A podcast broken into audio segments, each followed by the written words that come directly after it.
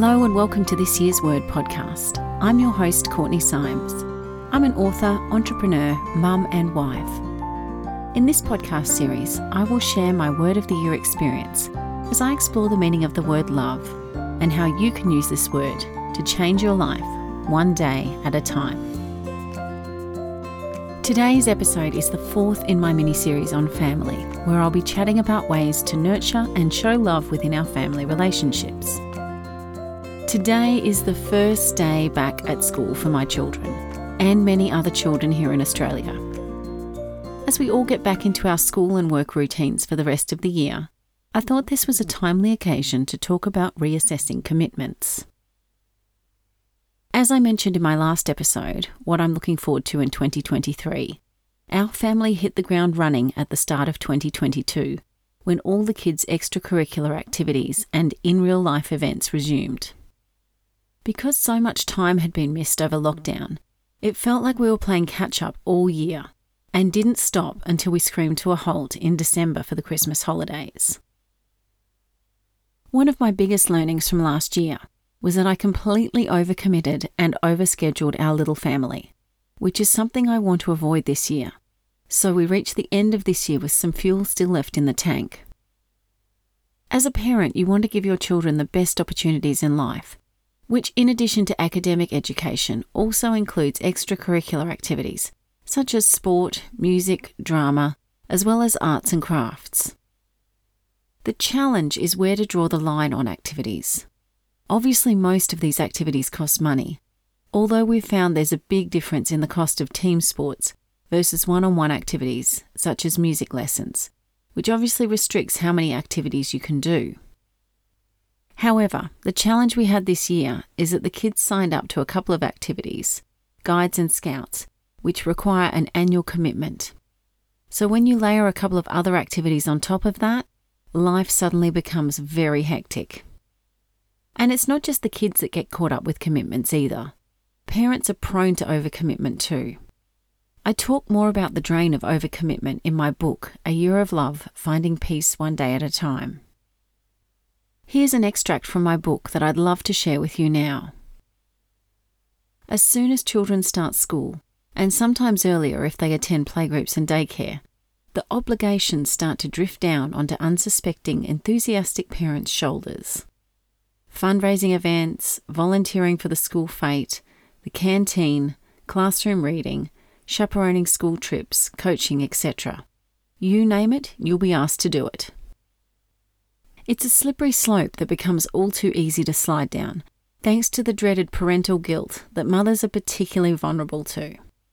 Don't get me wrong, volunteering is an essential service in our community, without which many organisations and initiatives would not exist. However, the more activities children get involved in, the more parents are encouraged to get involved or help out. In the Brendon Show podcast, Brendon Burchard recalls talking to a friend's wife at a social gathering. This lady was involved in a lot of community organisations and felt overwhelmed and stressed all the time. She explained to Burchard, I don't have time to focus on myself. To which Burchard responded, You don't have the time to focus on yourself because you just haven't chosen to focus on yourself. You haven't given yourself permission. You don't have to be on any of these things. She was exhausted all the time, and her health was suffering as a result. If you actually cared about your children, you'd stop all of those, said Burchard. The woman looked at Burchard in shock, and he continued, Because your children don't want to see you wiped out all the time.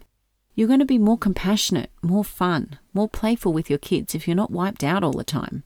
Get rid of those things and focus on the kids. Burchard fervently believes that these things aren't essential. What's essential in your child's life is you present, energized, positive, focused, imparting good life lessons. All the other stuff is the architecture of society making you feel obligated. You have to question those things. The trick for parents is determining where we can add the most value, and this doesn't have to be volunteering or leading every committee. If you have the time and want to be involved, select the activity you believe you could contribute to the most through your existing skills or simply passion and interest. For example, I love craft and sewing and feel passionate about helping kids learn these skills. I also recognise many parents don't have the time or skills to do these activities with their kids at home. I have happily volunteered to lead craft activities with my daughter's Girl Guide unit before. The kids are thrilled with being able to make something themselves. I love seeing them learn new skills, like using a hot glue gun, while developing existing skills, such as using scissors to cut out intricate shapes carefully. Win win. First, establish if you have any time to commit to additional activities. Then decide how much time and how frequently.